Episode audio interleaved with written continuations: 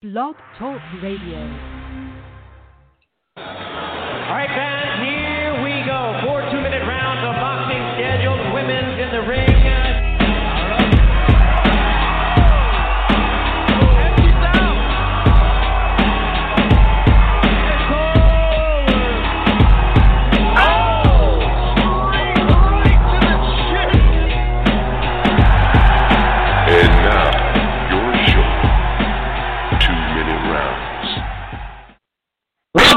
To the two-minute round, your hooks and jabs look at female boxing.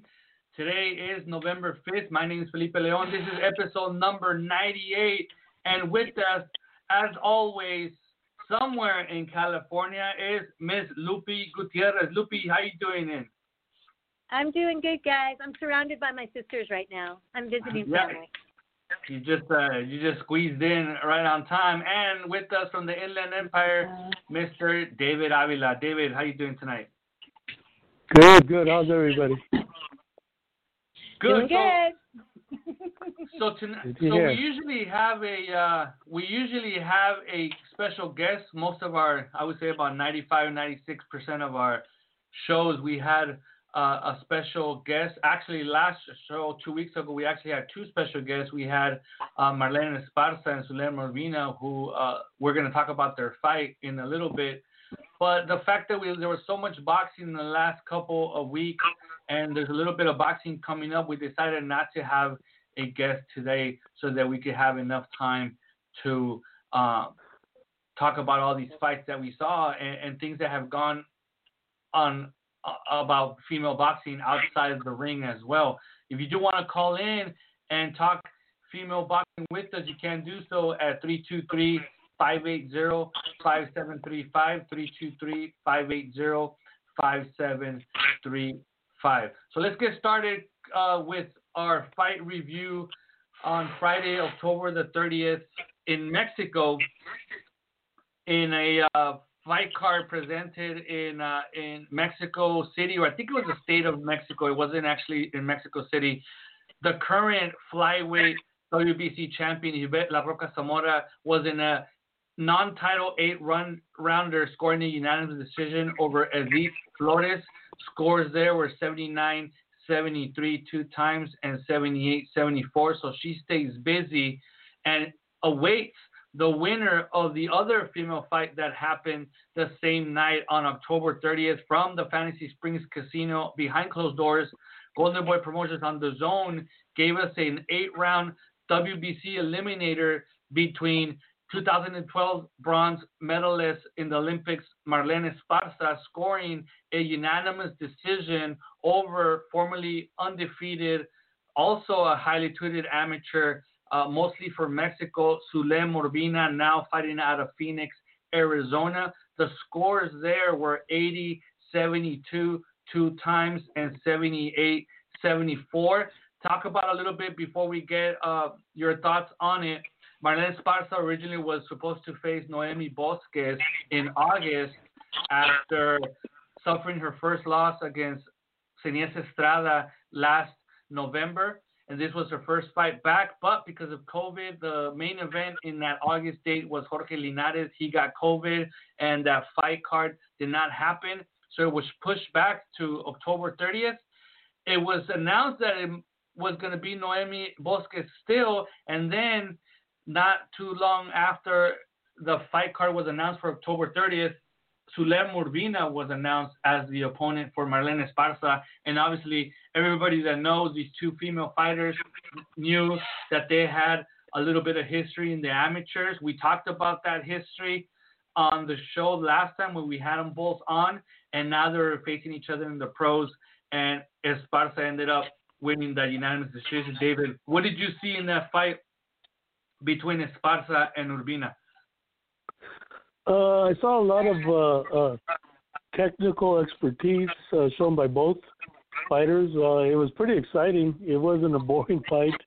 There was Sulem attacking and Marlen making adjustments. And basically, the only bad thing I can say about the fight, even though I thought it was a great entertaining fight, is that it was just too short. I mean, 2 8-minute rounds is just not enough for two high-caliber fighters like this. And if it had been longer and 3-minute rounds, that would have been a heck of a fight. Before we move to Lupi and getting your opinion on the fight, Lupi, and what you saw, David, what happened with Sulem Urbina, or was it all Esparza that was just too much of a boxer, too technical, she had all the right answers, or do you think that Urbina at one point kind of lost her way? I kind of think that Urbina was fighting the pro style, and basically Marlen reverted back to the amateur style, which is more of the slap fighting, combination punching, which is great at a shorter distance. So it was a sprint. And but if this had been 10 3-minute rounds, that wouldn't have worked as well. But for that purpose, that amateur style worked very well. And I think kind of caught Sulem by surprise. I think she was expecting a pro-style slugfest. Lupi, you watched the fight. We were all watching. What did you think of the performances from both ladies? I thought, well, let me first say that this is the fight that we wanted. The no-no, everybody loves no-no. She takes a fight anytime, anybody, anytime. But this was the fight that we wanted. And from the build-up, I mean, it was everything we wanted. What I saw Marlen come out. There was no way that she was going to let anybody take this title eliminator from her. Her boxing was on point. She came out focused. She was very confident. Sulem did come out, she had some good shots to Marlen, but I'm actually kind of surprised that I didn't see more from Sulem, more fighting. I mean, her jab didn't show up until the 8th round when she gave Marlen a really good double jab to the face, but I was really surprised that she didn't come out a little more. And maybe it was freezing from the amateurs. Maybe it was all what it was before. It was just the same thing. Maybe she froze.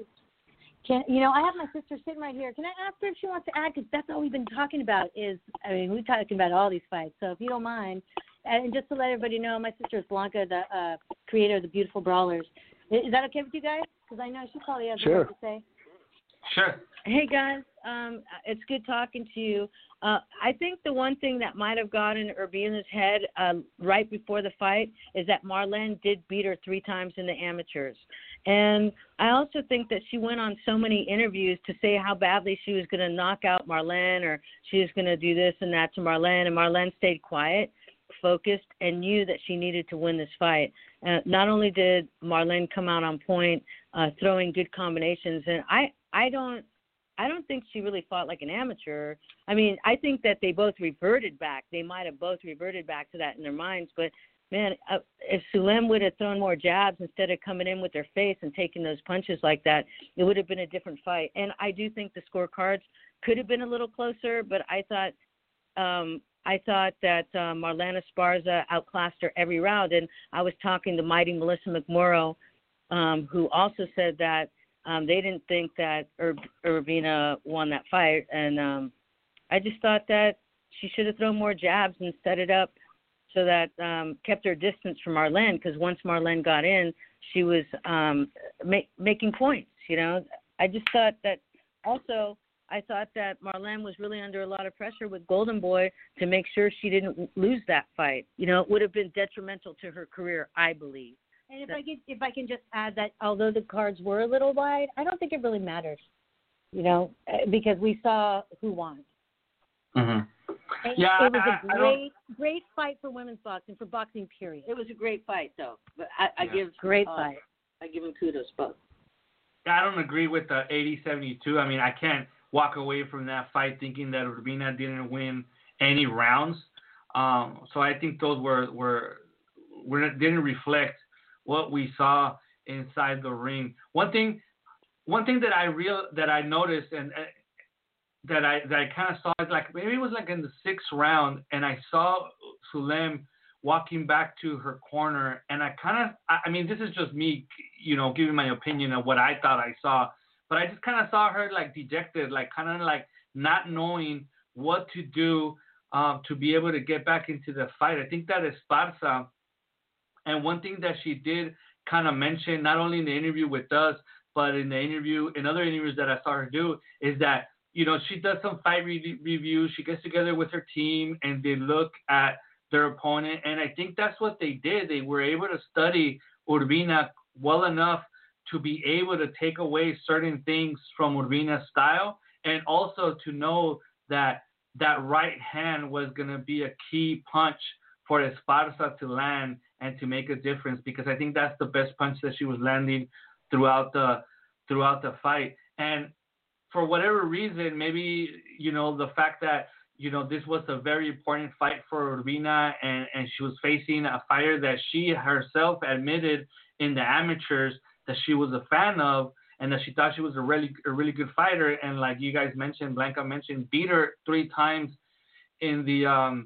amateurs. Maybe those things got into her head where she wasn't able to execute the game plan that her husband and trainer Andrew Soto was trying to give her in the corner, because he was trying to get her to go back and throw that jab and establish some distance, and she just wasn't doing it. So unfortunately for Urbina, she suffers her first loss as a professional, so she's 12-1, and Marlen wins, and she's now 8-1, and now it will be a matter of waiting to see when they get the opportunity to fight the WBC champion, who is Yvette Zamora. Now, knowing the WBC and their lack of pushing the mandatories, at least for female fighters, we don't know if the WBC is ever going to mandate that fight. It all depends what happens behind closed doors, and if Marlen's promoter, Golden Boy Promotions, is able to push it enough with the WBC to actually get the sanctioning body to force that fight to happen. So we'll see if it ends up happening in 2021. And Esparza here on the show said that she would have to talk to her team, but, you know, that if it meant going to Mexico, maybe it would be something that she would be willing to do, but she wouldn't give us a clear answer, obviously having to speak to her team beforehand. So anything else that any of you guys would want to add before we move on to the next fight? I think I would like to add something, is that if Marlen fights that style in Mexico, she'll lose. They don't really like that kind of style, and they won't give her credit for it. I mean, she could have fought exactly the same way, but they won't give her points for that, because they don't. Yeah, they like pro style, and they don't like the amateur style. That's another thing too, is that Yvette La Roca Zamora is she's not as technical as Marlen or Sulem. She's more of a brawler. She just goes forward and throws punches and punches and punches. I mean, she's off balance. She has a very aggressive come forward style. She's not a boxer at all. And if it happens to be in Mexico, and it happens to be anywhere near Mexico City, Yvette La Roca Zamora would have the advantage there, because she lives in the state of Mexico, which is obviously way above sea level as far as the altitude, and that would help her immensely as well as far as her style. So moving on to the next night. I just don't think Marlen's ready for that fight yet. And I think just like she took the fight too early with Sinisha, I don't think she should take a fight in Mexico with one of the best fighters coming out of Mexico. Ibeth is good. And I just think Marlen needs more experience before she fights a fighter of that caliber. Mm-hmm. Now, one thing about Zamora as well is that she is signed to MTK Global, which is a management company that handles a lot of fighters around the world, mostly in the UK. They're from the UK, but they're starting to pick up a lot of fighters all around the world. And Yvette La Roca Zamora, I think she's one of very few Mexicans that they have, and maybe they're working on getting her a visa so that she could fight in the United States. So hopefully that's the case. And maybe we could see that fight in the United States, and that would work out for Marlen one way or the other as well. True. Now, moving on to the next night, Saturday, October 31st, Halloween here in the United States, from the Wembley Arena in London, England. Matchroom Boxing on DAZN actually gave us 3 fights, 3 high-caliber female fights. The first one, which wasn't supposed to be broadcast on the DAZN app, but because other fights fell out on the fight card, they ended up putting it on. It was a 10-rounder between Amy Timlin, who at the start of the fight was 4-0, and Carly Skelly, who was 3-0. And despite their very, very low experience in the professional ranks, they actually were fighting in a 10-rounder for the vacant Commonwealth, which is like a national British Empire per se title, super bantamweight title.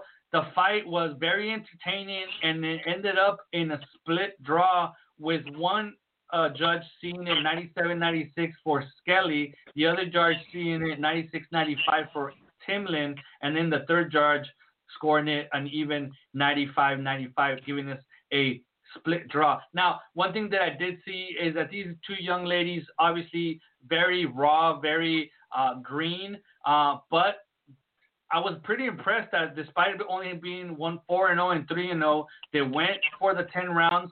They didn't seem to get all that tired. I mean, obviously there was a little bit of fatigue in the later rounds, but they gave it all. And I think that the draw was a just decision. What did you think, Lupi? Well, I caught the last two rounds, and I didn't go back to watch it, but I did catch the last two.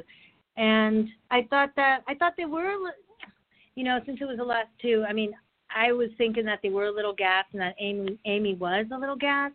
And then I was looking at, wow, it's a 10-rounder. So, I mean, they're jumping from, 4 rounds, 6, 8, and then 10. I thought it was just maybe a little much, because there is levels to it. That's what I thought. And I only saw the last two rounds. Did you see any of this of Timlin Blanca? I thought it was even Stevens. I like I like the younger woman. I think she's going to be a future star. She needs a lot of work, but she's going to be a future star because of her age. She's only 20 years old. She fought a 33-year-old. I mean, she did great. Yeah, it was like a little girl fighting an older woman, but she's also really charismatic and great interview. She's got a great future. Now, the thing about Timlin, even though she's – go ahead. You know what I also – and I'm just thinking and I don't know if you guys agree with me, is that maybe Eddie Hearn's kind of not rushing, but kind of maybe rushing some of the younger fighters. Terry Harper, Amy Timlin, and I was thinking about this. Maybe he should just—is it good to rush them, into these world title fights, or should he slow down a little bit? Is that going to be the downfall for these girls? That's what I was. Well, and that's a subject that I wanted to touch as well, but before we go into that, one thing that I do want to mention is that Amy Timlin, despite being 20 years old, she does have experience as a kickboxer. I believe that she had an extensive kickboxing career, and now she decided to switch over to boxing. But, David, first off, what did you see in that fight? And then second, the question that Lupi posed is that, do you think that Eddie Hearn is trying to rush these women to try to, develop some opponents for maybe some of the bigger names that he has under his stable? I think he sees something that we all see because we have a specific interest with women's boxing. I think he sees the potential, and I think he's going for it right now. He only has so much time. They gave him a certain amount of money. It's not unlimited. So he's trying to make the best he can, and I think he sees women's boxing as the future, as a gold mine. That's the way I see it. I don't know if that's exactly what he sees, but that's kind of the way I see it. I see women's boxing having huge potential. England is proving to be a great breeding ground, and Europe as a whole has always been involved in women's boxing. Now, what did you think of the fight? I thought Skelly won the fight. She started off fast. She won most of the first, almost every one of the first 6 rounds. But then she tired, and then Timlin kind of got her rounds in there. And it's one of those fights where it depends on the judges. Timlin would land a couple of blows at the end of the round. Skelly would dominate most of the round, and then Timlin would land a blow or two in the first half. And then in the second half, Skelly, you know, she the older fighter, and she tired. And then Timlin took some of those rounds. But it was a close fight. It was very entertaining. Yeah, it was entertaining, and hopefully both women in their post-fight interviews mentioned that they were willing to do the rematch. So hopefully we get to see that in the coming months, hopefully in the beginning of 2021. Another fighter that was also featured on the card, and I was actually pretty impressed with her, is Ramla Ali. I think she's a little bit older. She's 31 years old. I think that she has an extensive amateur career, originally from Somalia, or I think her family's from Somalia, but obviously fighting out of London, England. Actually, Boxrec states her birthplace as Mogadishu, Somalia, but she lives and fights out of the UK. I think that she's gotten a little bit of notice by being a model and kind of gaining some interest there, but she ended up having a pretty good style, a very educated jab. She was able to take advantage and to use her height and her reach. Now, Eva Hubmayer, who was from Germany and was a late sub, obviously she was overmatched not only in skill and talent, but also in physical advantage. But the traditional verdict for Eva Hubmayer is that she probably won in losing, because she really put up a fight, and she really was a really, really tough woman from Germany. So even though Ali won the fight and she was pretty impressive, Hubmayer was as well for being as tough, David. Yeah, that was quite a showing by the German fighter. She was a tough little girl. She looked like a cashier from a supermarket or something, but she was tough. And that other girl is, she's pretty talented. As a whole, it looks like the British have a lot of good super bantamweights. Yeah, they're starting to kind of develop a lot of fighters. A lot of female fighters are starting to come out of the UK. And even though this fight was technically at featherweight, it looks like Ramla Ali will be fighting at a super bantamweight at 122 pounds. Lupi, did you get a chance to watch this fight? And what did you think of Ali? I did watch this fight. Oh, she was beautiful. She had long striking jabs. I mean, she took it to the body. I mean, she just picked her apart. But Eva, she was all hard. And you know what? She was gassed. I think it was gassed in the third. I was thinking she took a beating in the fourth. But she would not give Ali that stoppage. I mean, she was saved in the bell at the fifth. If you guys remember that, oh, my God, she was hit just a barrage of body and headshots. And she had nothing left in the tank but her heart. You know, I thought they should have stopped it.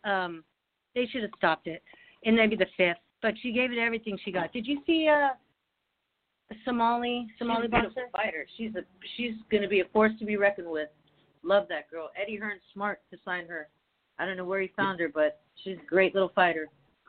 Yeah, she came to the UK when she was a young girl. I just hope they develop her. They develop her a little bit more. Even though she's 31 years old, I think that, you know, obviously she comes from the amateur. She has a little bit of experience. Her style wasn't as amateurish as other fighters that we've seen, obviously come from an extensive amateur background. So I think that if you give her, you know, some fights one more fight this year and really get her some work next year, I think in 2022 we could really have a good fighter there that can make some noise at 122 pounds.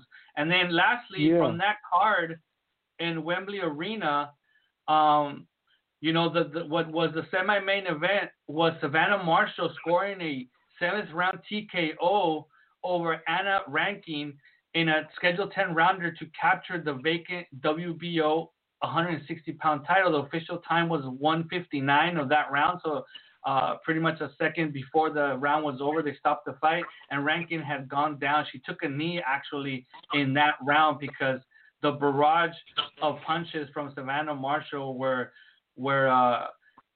swift and powerful, not only in that round but in that whole fight. And Marshall, to me, looked, even though she had less than 10 fights, she looked very, very calm, very focused, very relaxed inside that ring against a much more experienced fighter in Hannah Rankin. Hannah Rankin, a fighter that has faced the likes of Alicia Napoleon and obviously Clarissa Shields. And Savannah Marshall looked very poised in taking her apart with that jab of hers and then those combination punches. So obviously she has made no secret that she wants another crack at Clarissa Shields. If we all know, but if you don't know, Savannah Marshall is the only female fighter, the only fighter that has ever beaten Clarissa Shields in the amateurs and the pros. She beat her at a world championship tournament in the amateurs, and Clarissa obviously feels that she is now the better fighter as a pro, that she has accomplished more as a pro. She accomplished more as an amateur. But Marshall keeps holding that win over her, over Clarissa Shields' head. So, Lupi, what did you think of Marshall's performance against Hannah Rankin? And if she were to face Clarissa Shields next, what do you think her luck will be in that fight? I love Savannah as a boxer. I've never seen such a more relaxed boxer. When she started from the first round, I mean, it was like her body was sideways. There was no way. She left nothing. She had no target. And then she was just so relaxed. And I'm waiting. I was thinking, is she going to get pummeled here? Like, is Hannah going to hit her too hard?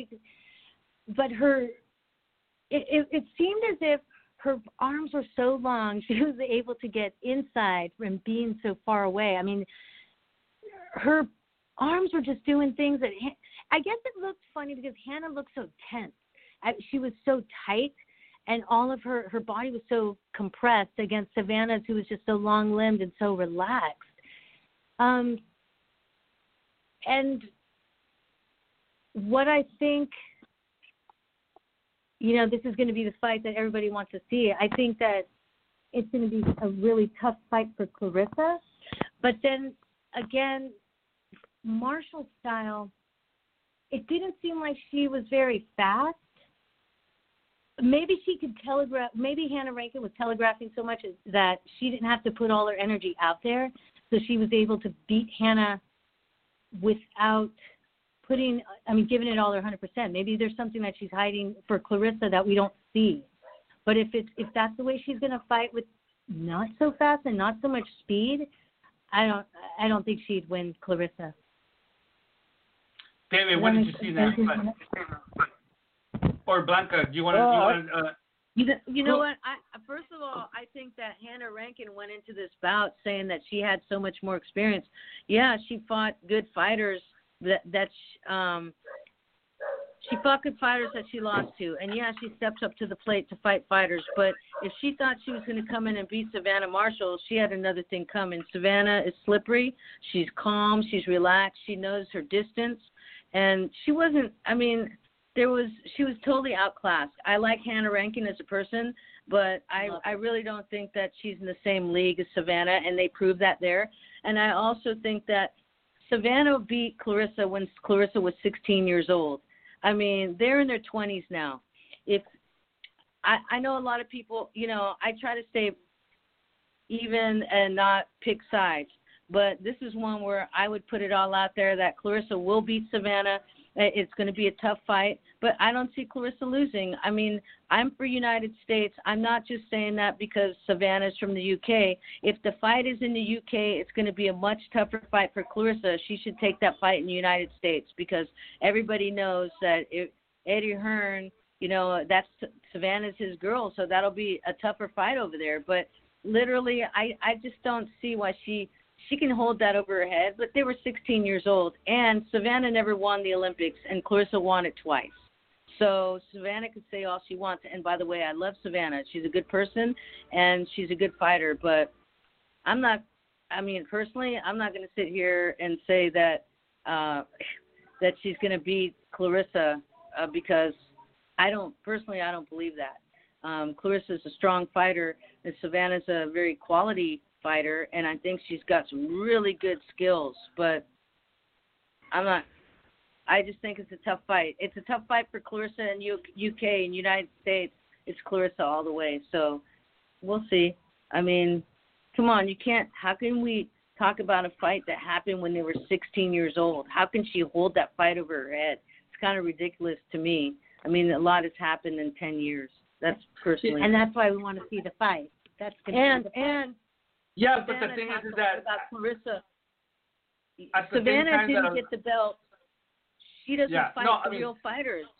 Yeah, but I mean, I agree with you that Clarissa was able to get to the to the mountaintop of the amateur program and win 2 gold medals.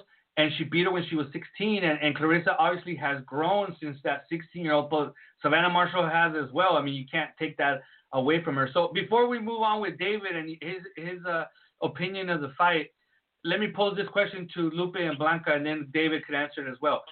One thing that Clarissa Shields, I think we're all on the same page that the favorite in that fight is Clarissa Shields. But one thing that she has stated on her social media, because now they have been going back and forth, is that she would beat her easier. She didn't say easier, but she would beat her, in Clarissa Shields' words, but I'm saying that she stated that she would beat her easier than she did Christina Hammer. Lupe, do you think that fight is easier for Clarissa Shields than Christina Hammer was? No, not at all. Not from what I've seen fighting Hannah. But then again, I know, and not from just watching Christina Hammer's style, I think Savannah's the harder fight. What do you think? I think that Savannah has some great angles. She's slippery. She has some great defense. She knows her range. I think Hammer was overrated. I don't think Savannah's overrated. Mm-hmm. I just think Hammer didn't have a good defense, and she gave up. I just didn't like the way Hammer fought. But Savannah, I believe that knowing her range and having that longer reach, and she was slippery. She was very slippery. Very. And I think that Clarissa's going to have to really cut off the ring and be at the top of her game. I know that for a fact, because I was really impressed with Savannah. I was impressed by how calm Savannah was. It almost looked like she was toying with Hannah, you know, and then when she wanted to end it, you could tell she was building up, and then when she wanted to end it, she did it. So I think it's a way harder fight than Hammer for me. David? That's just my opinion. David, first your thoughts on the fight, and then your answer for that question that I just posed, please. Savannah, I mean, she looked very good. She has very good footwork. She has a pretty good idea what she wants to do. But basically, she was fighting that style that's perfect for her. If she fights a style like Clarissa Shields, who has great footwork, who has great hand speed, and who actually knows how to do exactly what Lupus said about cutting out the ring. She knows how to do that. And Savannah will not be able to do what she did against Hannah Rankin. She won't be able to do that. So it's going to come down to it's going to be a firefight. It's going to be who lands against who first. And I think Clarissa has to be the favorite. Regarding Hammer, I don't know. That's hard. It's hard for me to compare those two, Hammer and Savannah. I would like to see them fight each other first, to tell you the truth. I'd like to see Hammer go against. Yeah, those two get it on first, and then the winner fights Clarissa, because that would be great. Yeah, I would like to see that as well first, because then that way we could get I think that Savannah could use the seasoning and then obviously see a fight and kind of build it up. Now, another question that I have, and I'll start off with you, David, and then we'll go with Lupe and Blanca, is how much weight do you put on the fact that Savannah Marshall was able to stop Anna Rankin in the 7th round while Clarissa went the decision with her? Now, one thing that has been that fact has been poised to Shields on social media, and she stated that she wasn't trying to knock out Rankin because she was going to fight 3 weeks later, because she ended up fighting Rankin at the end of November, and then 3 weeks later she fought Femke Hermans on that HBO card. But I don't understand that logic of why wouldn't you go for a knockout if you could score it? Because you have a fight 3 weeks later. I mean, you might be trying not to get a headbutt or something like that, but logic would be that you would try to get a knockout as quickly as you could on the first fight, so that way you could go in unscathed and with not so much wear and tear for that fight 3 weeks later. So how much weight do you put on the fact that Marshall was able to stop Rankin and Shields wasn't able to, or didn't look to do it, according to her? Oh, you asking me? Yes, sir. Well, Marshall definitely is a harder puncher. She definitely is. Okay. They're just different styles. I don't think it means anything. I mean, because it's kind of like with the men. You have a Diego Corrales and you had a Floyd Mayweather. Diego knocked out a guy in 2 rounds. Floyd knocked him out in 7 rounds. And then they fight each other, and Floyd knocks down Diego Corrales 7 times. You know, it's just the difference of style, that's all. Savannah is a knockout puncher. Clarissa is a boxer puncher. So, and you can't really compare. Lupi, how much weight do you put on the fact that Marshall knocked out or stopped Anna Rankin, and whereas Clarissa Shields didn't do it or didn't try to do it? I guess it matters how much it gets into Clarissa's head, but I mean, I think it doesn't really matter too much, because I think it's just 2 different times. You know, Clarissa fought her way back when. This is a newer fight. But I think the only thing it can get into her head. Blanca? I think Clarissa was still developing as a fighter. She was coming out of the amateurs, fighting the top fighters at first. And she was still developing as a fighter, because she was trying to get out of that. I feel like she was getting out of an amateur style, learning what her strength was. She wasn't knocking anybody out. So, and the other thing with that is I really think that, Marshall landed that beautiful body shot, the barrage of punches. And I also, I believe Hannah's eardrum was broken or popped or whatever happened. So I don't put a lot of weight on it, but it definitely looks good for Savannah. It definitely looks good for Savannah. I think we could go on the record to say that more than likely Clarissa Shields is not a knockout artist, even though she says she's trying to develop a knockout style and to sit on her punches and try to knock people out. But her last knockout, she only had 2 knockouts in 10 fights. And her last knockout was Nikki Adler. It was a TKO, it was a technical knockout, and it was a TKO in 5 rounds back in 2017. Since then, she's fought Tori Nelson, Anna Gabriels, Anna Rankin, Femke Hermans, Christina Hammer, and Ivana Habazin, and all of them have gone the distance with her, with Habazin, her last fight, going down in the 6th round, but getting up and surviving to the end of the fight. Nothing wrong with not being a knockout fighter, especially with the fact that, you know, it's 2-minute rounds and it's harder to get a knockout. But, you know, she has stated that she's trying to develop a knockout power and she's trying to knock people out, but she hasn't done it since 2017. Did you want to say something, David? So, I think Savannah knocks out. I think Savannah would knock out Hammer too. That's just my personal opinion. I think I want to see that fight. Now that David mentioned it, I think that's a good fight in between, because as far as we know, even though nothing's been official, but Clarissa has been alluding to the fact that she has a fight coming up in December. So if you could fight, if they could make a fight, and then. Actually, Christina Hammer was supposed to fight this last weekend, and her fight fell through because of, I think, some COVID issues. Germany is starting to spike up, so they canceled it.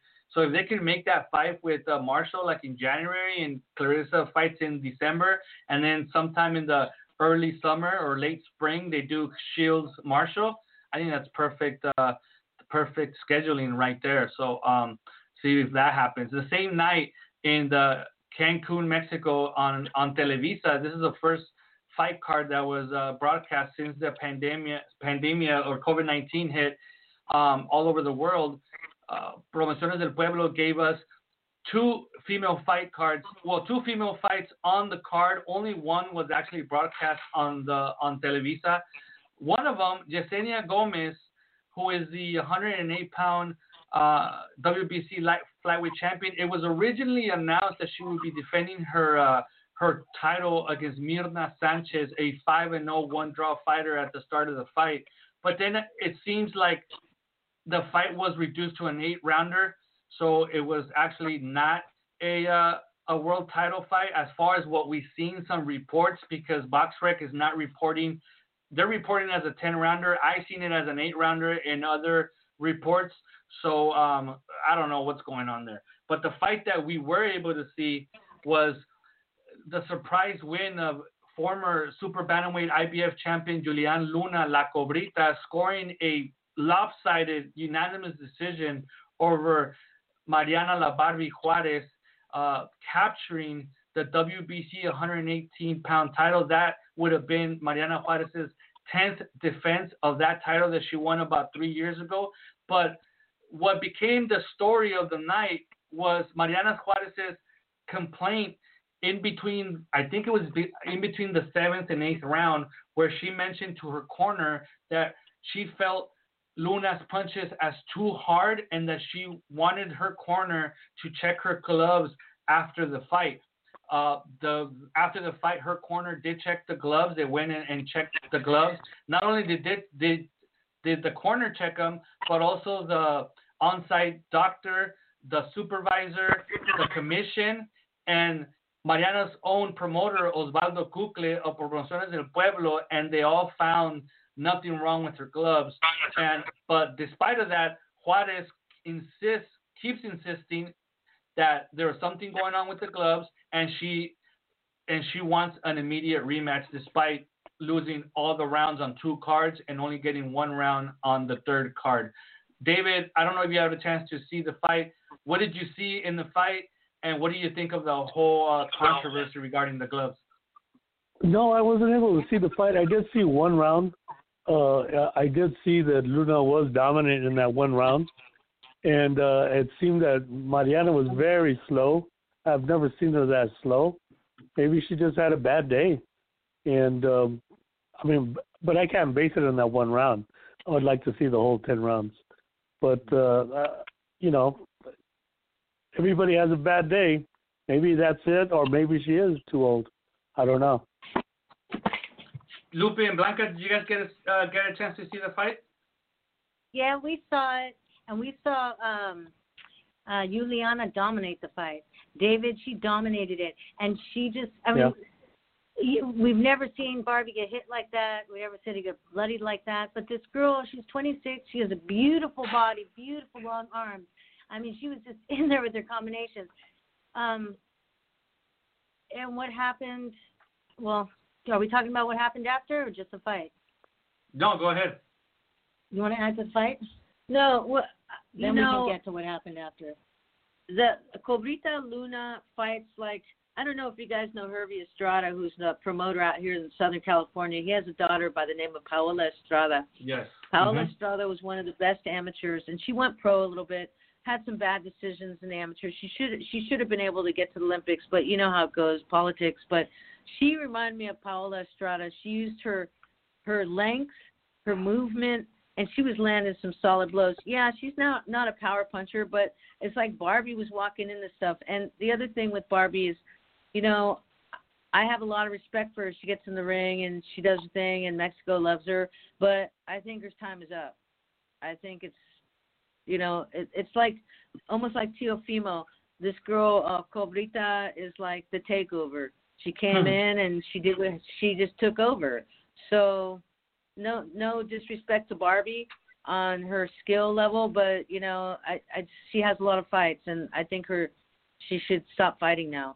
Personally, I think she should stop fighting. And if you look at her face, I mean, how many punches do you walk into to get that bloody and that swollen? There was many punches shot to that face. So, yeah, and, I mean, all the younger boxers are taking over. They're fighting the older ones at the right time. But we talked about this a lot. So she thinks there's something in the gloves, and, that's the time to say something, right? I mean, right then and there you have to say something. And what she did, she spoke up and she did what she had to do. But to come back again after when Luna's being interviewed, that was really bad, and it looked bad, and it made me sad because Barbie's a legend, and we love Barbie, And for her to go out like that, I hope that's not how she's running. Well, no, the thing is that these older fighters, you know, they're legends at some point. I mean, you couldn't compare it to, look at, you're going to have the same thing maybe happen. And I'm not dissing Layla McCarter, okay? I'm not going to just come out and say that I think she's too old to fight. But you're going to see that if Layla also goes up against someone younger, just like Mariana Juarez is going up against someone younger and talented, you're going to see the difference between a young fighter and a veteran who has a lot of skill, but maybe, you know what I mean? I mean, they were great in their day, but I think that, you know, all those punches, all those fights, it makes a difference. And I want to see, you know, personally, I want to see what happens with someone like Layla McCarter, you know, who, what if Layla, and this is not off subject, it very much is on subject with the same thing with Barbie, is they're older, they're legends, they've had a lot of fights and a lot of titles, but what's going to happen, you know, just like what happened to Barbie, is that same thing going to happen to someone like Layla McCarter when she fights somebody younger too, and that's something that they should be very careful of. You know, they have, they're older, they want to be able to talk and be able to think clearly and enjoy their life after boxing. Mm-hmm. So that concerns me about Barbie, and it also concerns me about someone like Layla too, that just to be totally honest, because I really care about the welfare of female boxers.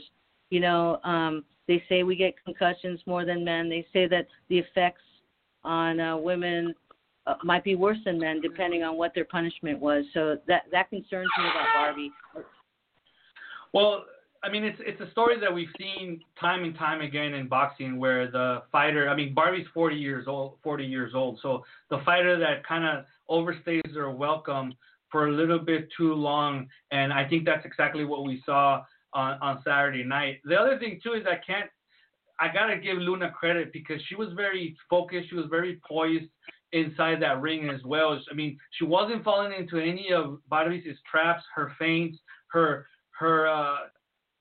intent to try to make it a brawl and not a boxing match. And Luna just did, she fought her fight. She knew she had to stay on the outside. She knew she had to start with that jab and score combinations to the body and to the head. And she did just that. Now, as far as the gloves, I mean, there's a certain protocol, and I think that everybody that's on this show knows what their protocol is, especially when it comes to world title fights, where the gloves are chosen the day before, after the weigh-in between both camps. Both camps inspect the gloves, and they sign off on the gloves that they're going to wear and their opponent's going to wear. Then either the commission or the supervisor for the sanctioning body takes the gloves overnight and then turns them in to each camp before the fight in the dressing room, so they could put them on and start warming up towards for the fight. There should be a supervisor there from the commission, and their sign-off as well on the gloves, as well as the hand wraps. And the fact that they were checked after by everybody, including Barbie's promoter, can kind of give us the idea that there is nothing wrong with those gloves. I just don't like the precedent that this might set. What if Urbina would have said, hey, you know what? I feel Esparza's glove, I don't know, her punch is too hard. I didn't expect her to hit me so hard, so I want her gloves inspected. You know, it just sets a bad precedent that now that they weren't expecting Luna to hit so hard, because she only has 3 knockouts in over 20 fights. So I think this is Juarez is very cunning. I mean, she is a fighter that's been a pro for 21 years. A way of her, you know, building up so much controversy, or enough controversy, that people start thinking, well, maybe she does deserve the rematch. You know, I don't think she deserves the immediate rematch. If anything, I think that fight against Jackie Nava is still a viable fight, because there are 2 names.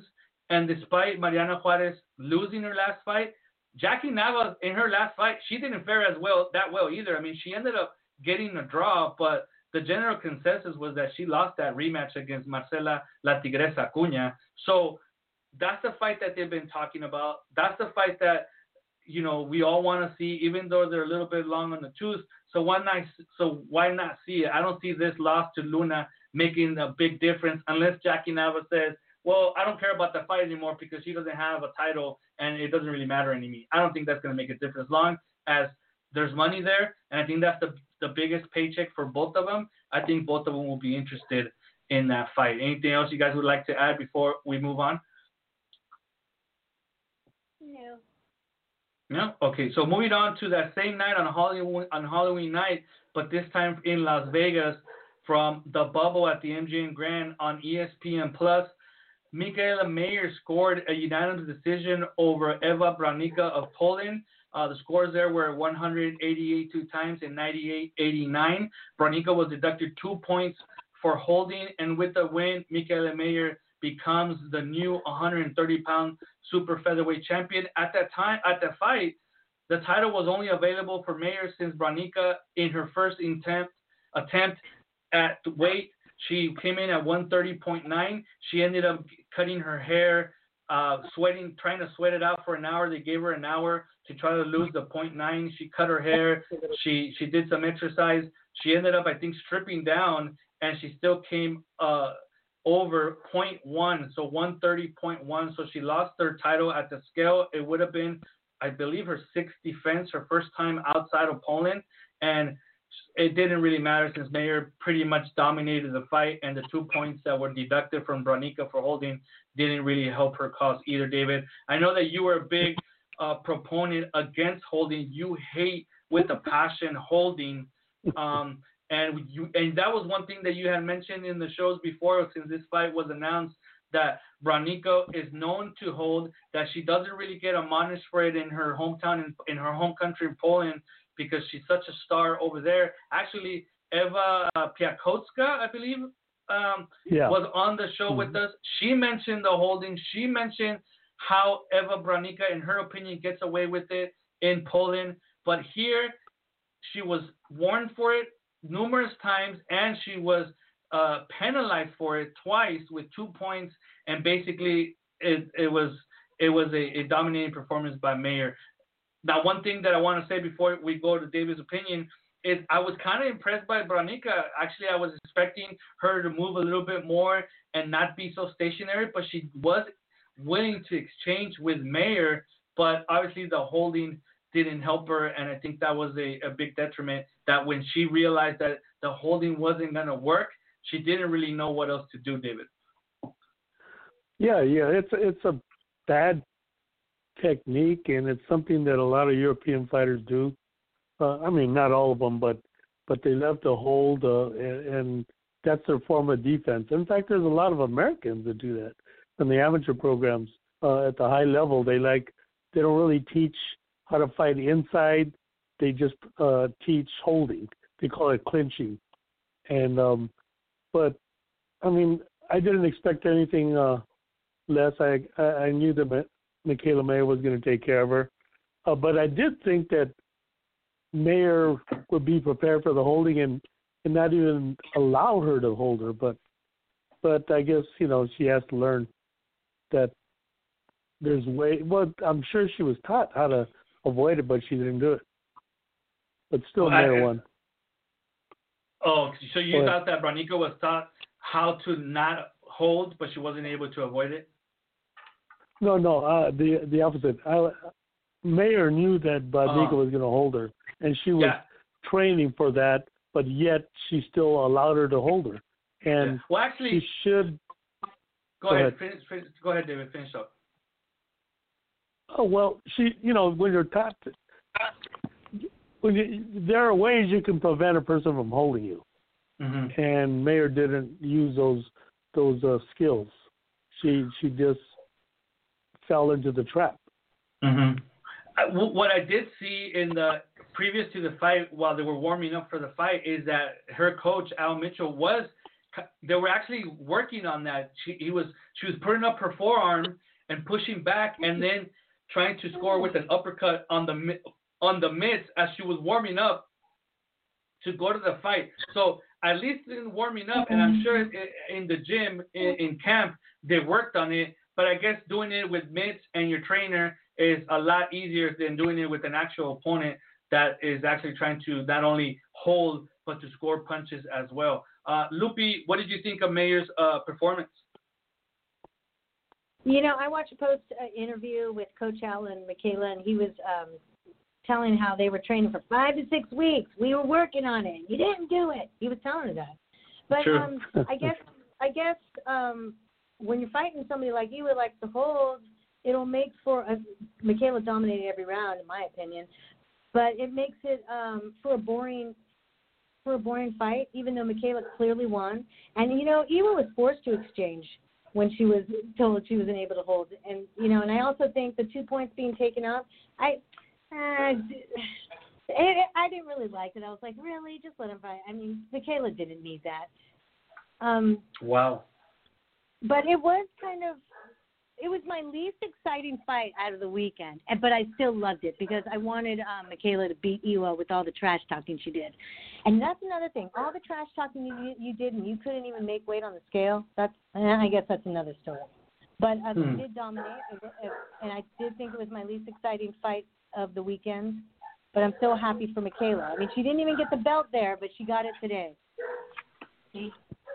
I'm not the one thing I take out of that is, and I'm not trying to. I don't want to be inappropriate, but I'm really not too impressed with European fighters right now. I mean, I just they don't.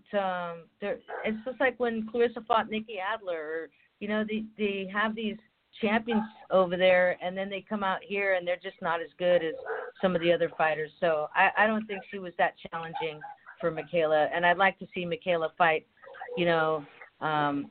That's gonna be I'd like to see her fight someone like that, someone who will make it a better fight for her. And I'd like to see her fight Terry Harper, you know, somebody that's just a little bit better than what Uwa was. Yeah, I mean, I think those are the fights that we all want to see, but this was the first step, I believe, towards those fights because, like Mayer stated in her post-fight interview, that, you know, she called out Harper. She expected to fight Harper for the WBC title, but they decided to go with her last opponent.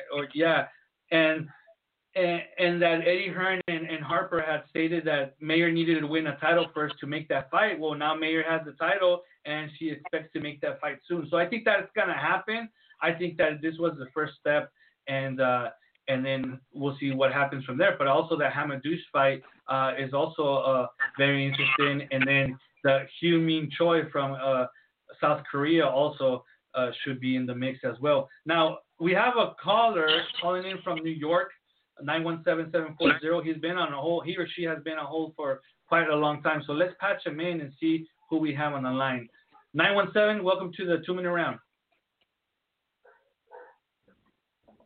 Hello, 917740. Who do we have on? Nobody. Hello. Oh, so I guess they don't want to speak. So they're just listening to the show, so I'll bring them in a little bit later if they want to taltalk. But it was 917740. We brought you on, and they didn't want to talk. So this is the 2 minute round. This is episode number 98, where we just are talking about all the fights that happened in the last 2 weeks. I'm Felipe Leon, Mr. David Avila, Lupi Gutierrez, and a special guest, Blanca Gutierrez, as well, here on the show with us. So speaking about Mikaela Mayer today. In Puerto Rico, she was there with her manager. What's her man? George. What's his last name, David? George? Rodriguez. George Ruiz. Ruiz. Yeah, Ruiz.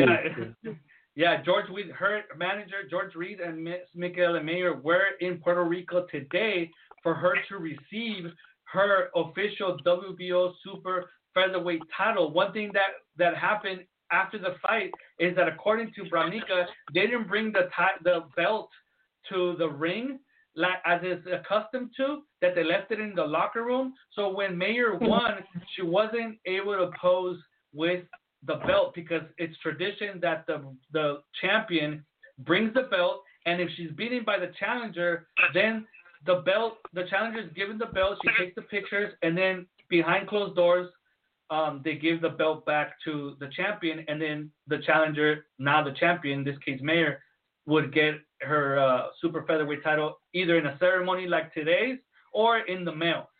She decided to go to Puerto Rico and take it from the hands of the WBO, which she did. And she stated in her social media with the images of her and her new pink belt that 1 down, 3 to go. So she is on course to try to go after those 3 other belts. Now, if it was your choice, David, and I think we talked about it a little bit a couple minutes ago, but if it was your choice, what would be the order of those 3 other fights to unify the division? I would go after the biggest money, and that would probably be Terry Harper. I agree. And then Maiva Hamadouche, and then at the end, Mi Choi, if you could get her. Yeah, that would be. Do you guys agree, Lupi and Blanca? Well, I guess whoever wins Terry Harper versus Sanders next week or whenever. Good point. Would be the choice, right? Which that's exactly. That's going to be good too. So it might be Sanders. We don't know, but I think the fight is Maiva Hamadouche. But since she's busy fighting amateurs at the moment, yes. But that would, to me, that's the fight. Who do you? I know you agreed with that too, with Maiva Hamadouche being. Yeah, I think Mikaela that's a good fight. I think Mikaela can fight anybody. I think she could fight Harper. I think she could even go after Jessica McGaskill if she wanted to at 140 and win all those titles. So she has a lot of options if she wants to move around too. I definitely think she's developing well, and I think she's better than Harper. Personally, I think she beats Harper. So I don't think Eddie Hearn. If Eddie Hearn is as smart as I think he is, he's kind of probably wait a while before he puts Harper in front of Mikaela. I agree with Blanca as well. I think that Mikaela Mayer could be a force to be reckoned with in the next 4 to 5 years, and I think that she could sweep from 130 to 140. And I believe that they would with the team that she has with Top Rank and with George Reese and Al Mitchell and everybody there, that if they put some muscle mass on her, she could go up to 147 and why not even 154 with her height and her reach, you know? But if she could make 130, do 130, do 135, go in order, you know, and just keep going up. And I think she could win titles in all those divisions, I think. And she's just getting better and better. So the only thing that worries me, and I hate to be a Debbie Downer, is that Mr. Al Mitchell, who obviously they have a beautiful relationship and she's learned so much from him. He's an older guy. So we don't know how much. I mean, hopefully it's a lot longer that he has with her. But you know, it's gonna take some time to put a run like that together from 130 to 147 and maybe even 154. You know, so but I think that she has potential to do everything there. Why not 160? I mean. I think if she puts on muscle mass and she's at 147, 154, why not 160? I think she's as tall, if not taller, than any other girl at 160 anyways. So why not fight them as well all down the line once she makes history and wins titles in all those other divisions? Now, moving on to the next subject here, former world champion, now promoter Marcos Chino Maidana of Argentina announced today in his social media accounts that he has signed an exclusive promotional contract with former world champion Erika La Pantera Farias, also of Argentina. Last we heard of Farias, she was trying to make the Argentina Olympic team, which I believe she's still trying to do that. And in her last pro fight, she dropped the majority decision in the rematch to Jessica McCaskill in October of last year. So she's lost 2 in a row. She was a 140-pound champion, but now she has Mr. Marcos Maidana as a promoter. And when you got a little bit of support like that, and you got a guy that has a little bit of money and is willing to invest it in you, then, you know, you could start building up again and hopefully working towards another world title opportunity. How soon that's going to happen, we're going to have to wait and see. Do you guys know the details of the contract? Like, what do they want? I know they're all Argentinian. She's 36. She, you know, we all know what are the details? Well, I mean, we wouldn't know the details, but I believe, I mean, I haven't heard of. I think that he has a couple other fighters, but that's the whole point. That even though I think he has a couple other fighters signed, I don't know their names and I don't remember their names, but I do know who Erika Farias is. So this might be the biggest name so far that he has on his stable. And with this, she's well known in Argentina. I mean, I visited Argentina a couple years ago, and I talked to some people, and I actually had a chance to talk to Jessica La Tutti Bop. And boxing is not as big as it is in Mexico, or it's starting to be in England, or it's as big as in Germany. Female boxing, actually boxing in general. I mean, Argentina is a full-on soccer country. And but if there is some known fighters in Argentina and female known fighters, it's got to be Marcela Cunha, Tutti Bob, and Erika Farias. And so if you have one of them under your banner and you're able to hopefully get some kind of TV date, then you start building something up there. So I don't know if it's for 5 years. You mentioned she's 36. At the end of the contract, she'll be 41. I don't know if she's going to be fighting for that long. So maybe the contract's only like a 2-year, 3-year contract. Who knows? But the fact that she is kind of somehow known and she is a former world champion in her country, I think that helps Maidana start getting some doors open in Argentina, and maybe even get some TV fights for her and see where it goes from there. All right, so moving on to the upcoming calendar. Before we move on to the upcoming calendar, anything you guys want to add? Any tidbit of news for the fight chatter or anything like that? As far as the Beautiful Brawlers, I saw that you guys kind of put out a little teaser for your next huge female amateur tournament. It says TBA, but can you kind of give us a roundabout? What needs to happen for you guys to actually pull that off? Well, we got a lot of mandates in California right now, so we can't even have a show till March 2021. But we have 3 shows planned out. One of them is we're going to bring out all the babies first, all the little ones, and because there's a lot of talent with the little girls. And the fights are quicker. And then the next show that's a surprise. I've got a big surprise coming for the second show. And then on the third show, we're going to have our big show. I've got different people that are talking and trying to coordinate with me on these shows. So I see nothing but big things for them, and I really like the amateurs. And I'll tell you this: the reason I love the amateurs is because they fight anybody you put in front of them, and from the littlest ones all the way into the elite, they'll fight anybody, anytime. So and they're always fighting their friends. They're always fighting their friends. But we do these camps. We have another private camp coming up next week. It's going to be pretty private, about 10 girls and people that we're going to focus on for the shows. But like these teasers, I have to put something out there because a lot of these girls we got to give them something to look forward to. And it's just a real bummer that we can't do anything in California. The next fights for the females out amateurs are in December in Louisiana, and those are the nationals. So we'll see what happens there and if they actually have the fights, and hopefully COVID doesn't surge. But I mean, the little ones are going to bring it back for us, and then we're going to go for the bigger girls. But I'm really looking forward to it because we have some big names behind us that are going to support us in this thing, and every show gets bigger, so. The nationals that you mentioned for next month in Louisiana, are those going to be behind closed doors as far as you know?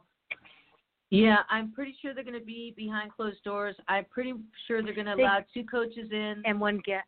Yeah, one guest. And I think what they might try to do is have somewhere where the parents can watch all the fights together, but they have a lot of COVID rules they have to follow.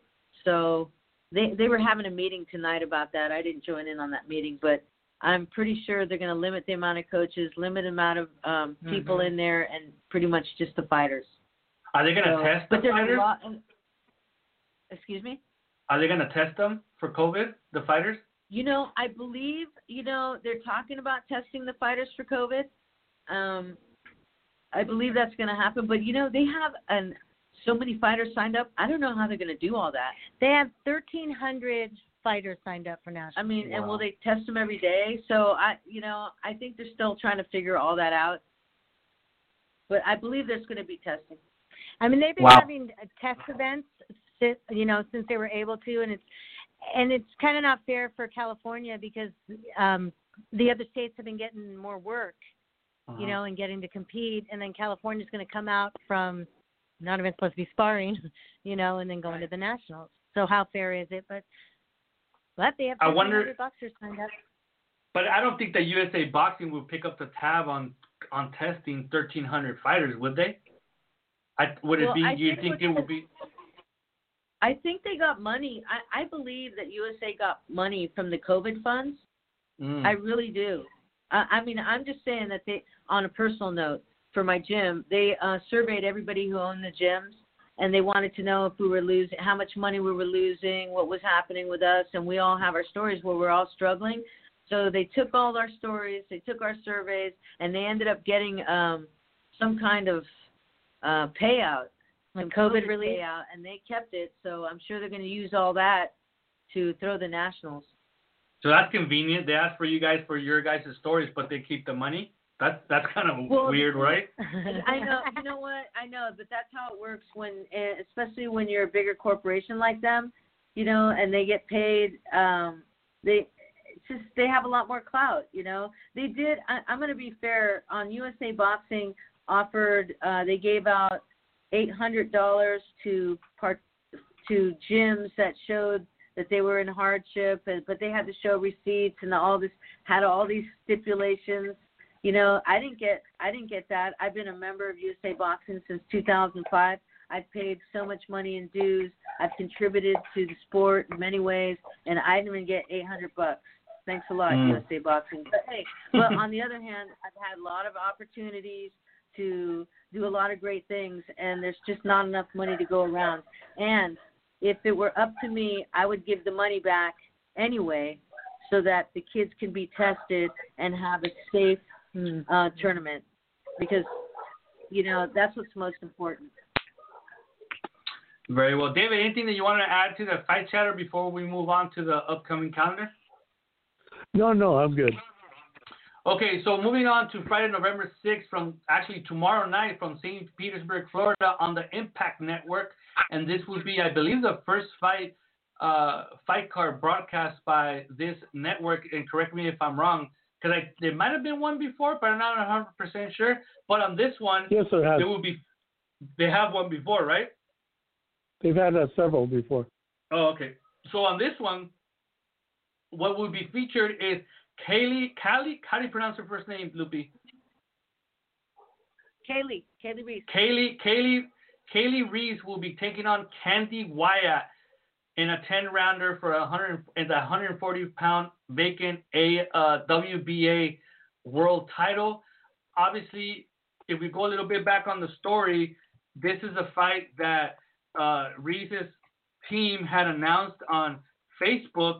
And Layla McCarter actually, through Facebook, answered and said that she wanted to take the fight. There was a back and forth, and at the end of the day, the fight against Layla McCarter was not made, but it was made against Candy Wyatt. What do we know of Kali Reis and Candy Wyatt? Well, let's see real quick here. Kali Reis has a record of – give me one second –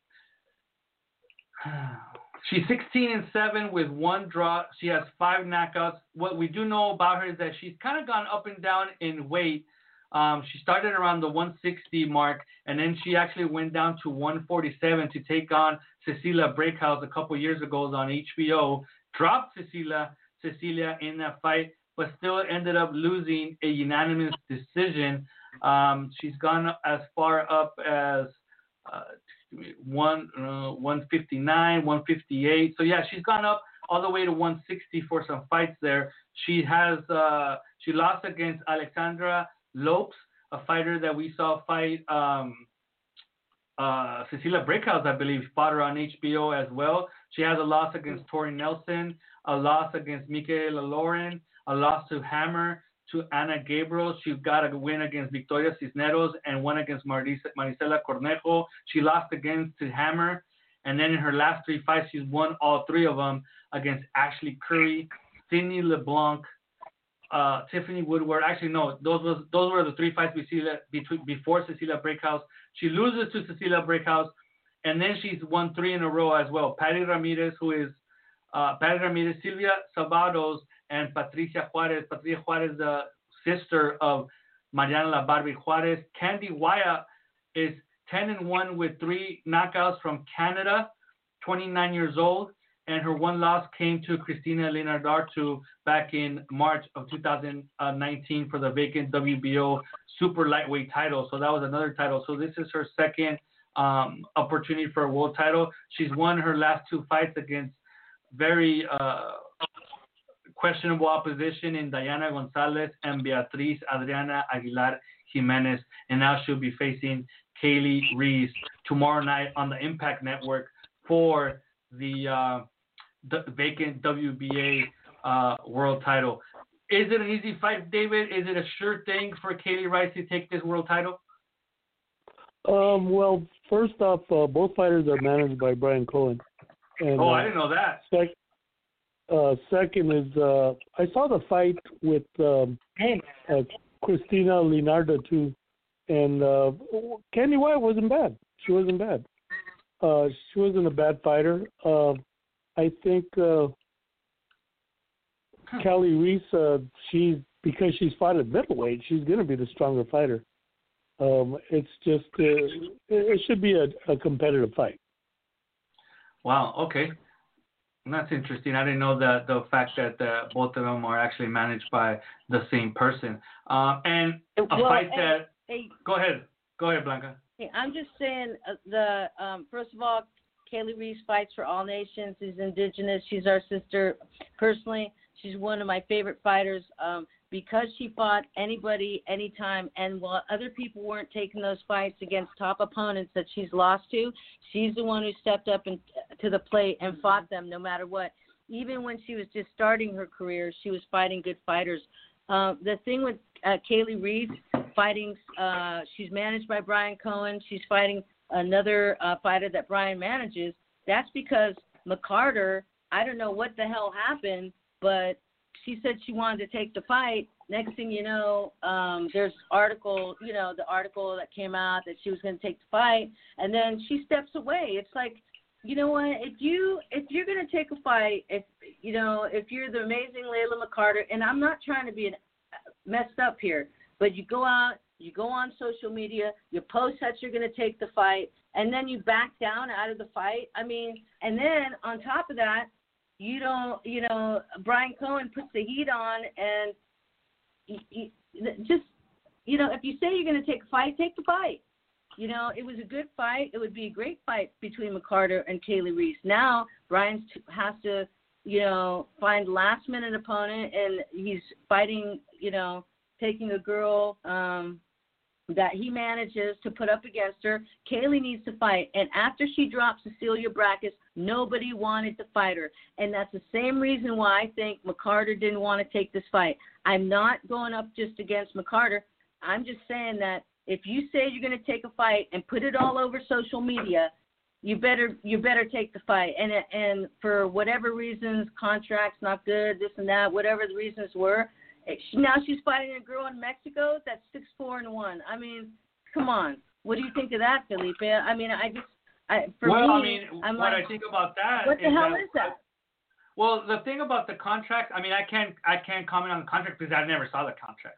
I didn't see the contract. I don't know what was said, what was agreed upon. That's why social media, in one way, it could be great, but on the other way, it can't be great because, like you said, she kind of paints herself into a corner saying that she'll take the fight on social media, so everybody's expecting her to take the fight, and then she kind of gives up her negotiating power because she already said she's going to take it, and then they might not offer her something that she thinks is fair or something that she's not willing to sign, and now she's being called. She's being called for not taking the fight because she already announced that she would take the fight, and that's the problem with social media. Now, you guys, Blanca, Lupe, David, we all know boxing is boxing, and sometimes you fight good fights, great fights, and sometimes you take a fight to stay busy. Now, the fighter that Layla McCarter is facing in Mexico, her record obviously she's going to be overmatched. She doesn't deserve to be in the ring with Layla McCarter. But like you mentioned, Kali Reis, after she knocked down Cecilia breakup, nobody wanted to fight her, but she fought 3 times. Why? Because she needed to keep busy. Patty Ramirez, the fight that she took after, she had an 11-5 record, respectable record. But after that, in a keep busy fight, she fought Silvia Sabatos, 18-12. And then after that, in a keep busy fight, she fought Patricia Juarez, Barbie's sister, 4-1. So if we're gonna call out Layla McCarter, a fighter with a record that doesn't deserve to be in the ring with her in a keep busy fight, then we gotta shine the light on the record of the fighters of the opponents that other fighters have faced in keep busy fights, because that's only fair. You know, I mean, they're putting up these rinky-dink titles that Layla McCarter has. No offense, but I mean, we've stated here before that even though we have an array of issues with the sanctioning bodies, you know, and we've repeated them over and over and over on this show for 98 episodes, you know, but we do all believe that the 4 major sanctioning bodies are the WBC, the WBA, the IBF, and the WBO. You know, all these little titles that they have and the one that McCarter has, I mean, I don't even know what they are. I can't even tell you what those titles are off the top of my head because who cares, you know? So we know it's a keep busy fight. What happened in the negotiations, I wasn't privy to it. I wasn't sitting there. I wasn't on the phone calls, you know. You know, we talked to Layla McCarter on the show here before, not too long ago, and we asked her about that stigma of that she has, that making it difficult to put a fight with her because of the certain demands that she makes, and she answered that question. So does that fall under that she's being difficult? I don't know. I don't know the details.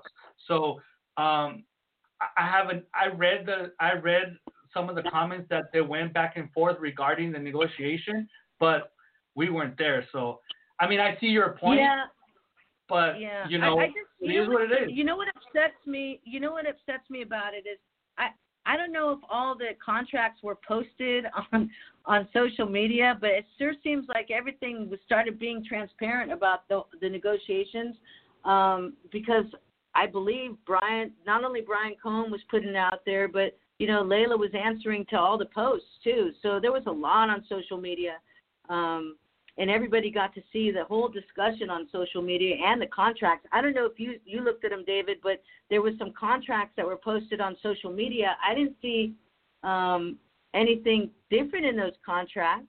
I mean, I didn't see anybody that said that she had to stay with DiBella, like she was saying that, you know, DiBella wanted to. There was more than said. I was privy to most of it, and there's more. There's more to it than what you mentioned. I'm not going to discuss it because it's negotiations, you know. Negotiations are negotiations, and they're not going to tell you everything. And I know the things that were left out. And if I start stating all these things, then basically I'm taking sides, and I'm, you know, we're just reporting on what fights take place.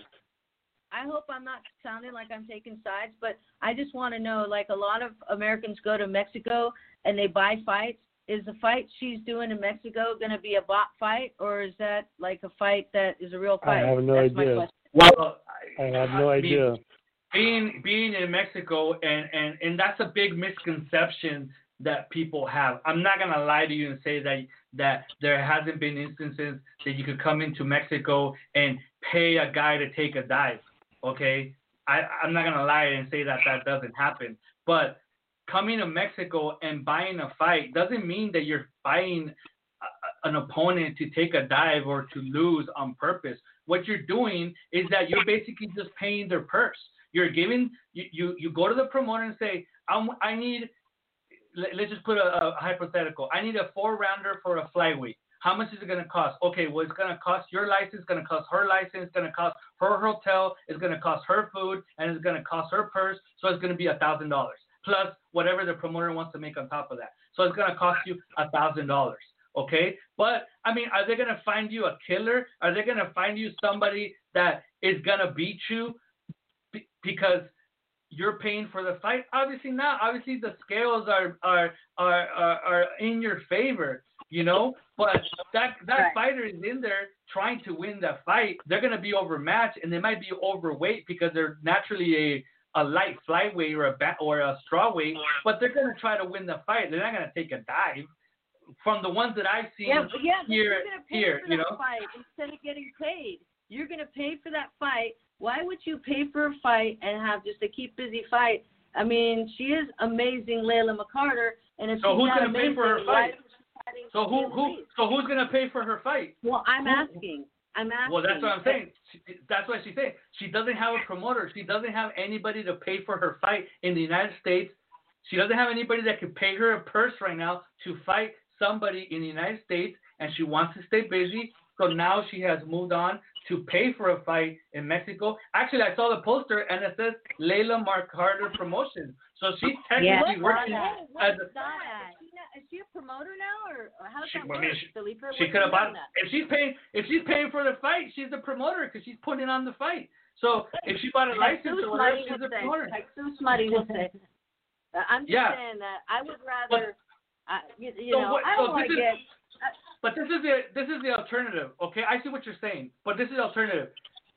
If I don't go and pay for that fight, and I don't pay this girl to fight me, then I don't fight.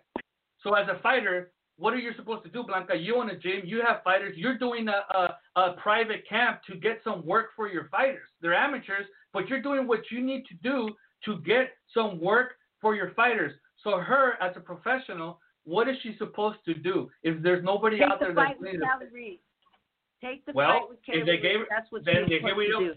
And then we're back to square one and not knowing all the details of why she didn't take that fight.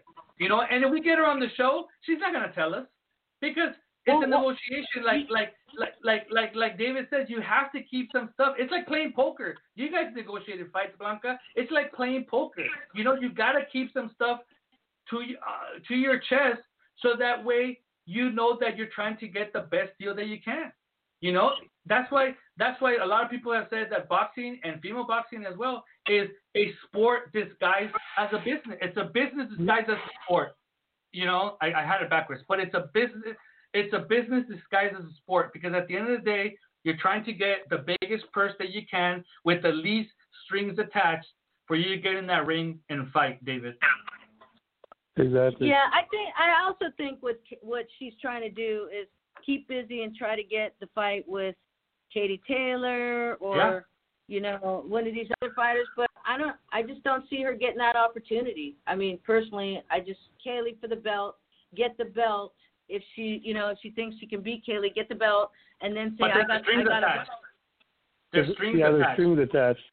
And that's what she doesn't want. She wants to go in, fight for the belt, and then there not to be any strings attached. And that's the business of boxing, because the person that owns... Isn't the strings attached a contract that says, I mean, I think, because I think I talked to her too, isn't the strings attached a contract that says, okay, you sign this contract, and then that means that if Eddie Hearn offers you the fight, that we have the opportunity to offer you a fight at a higher amount. So I believe that's the stipulation of the contract, that the promoter gets to have conditions. It's options. There's options. Yeah. And so, for whatever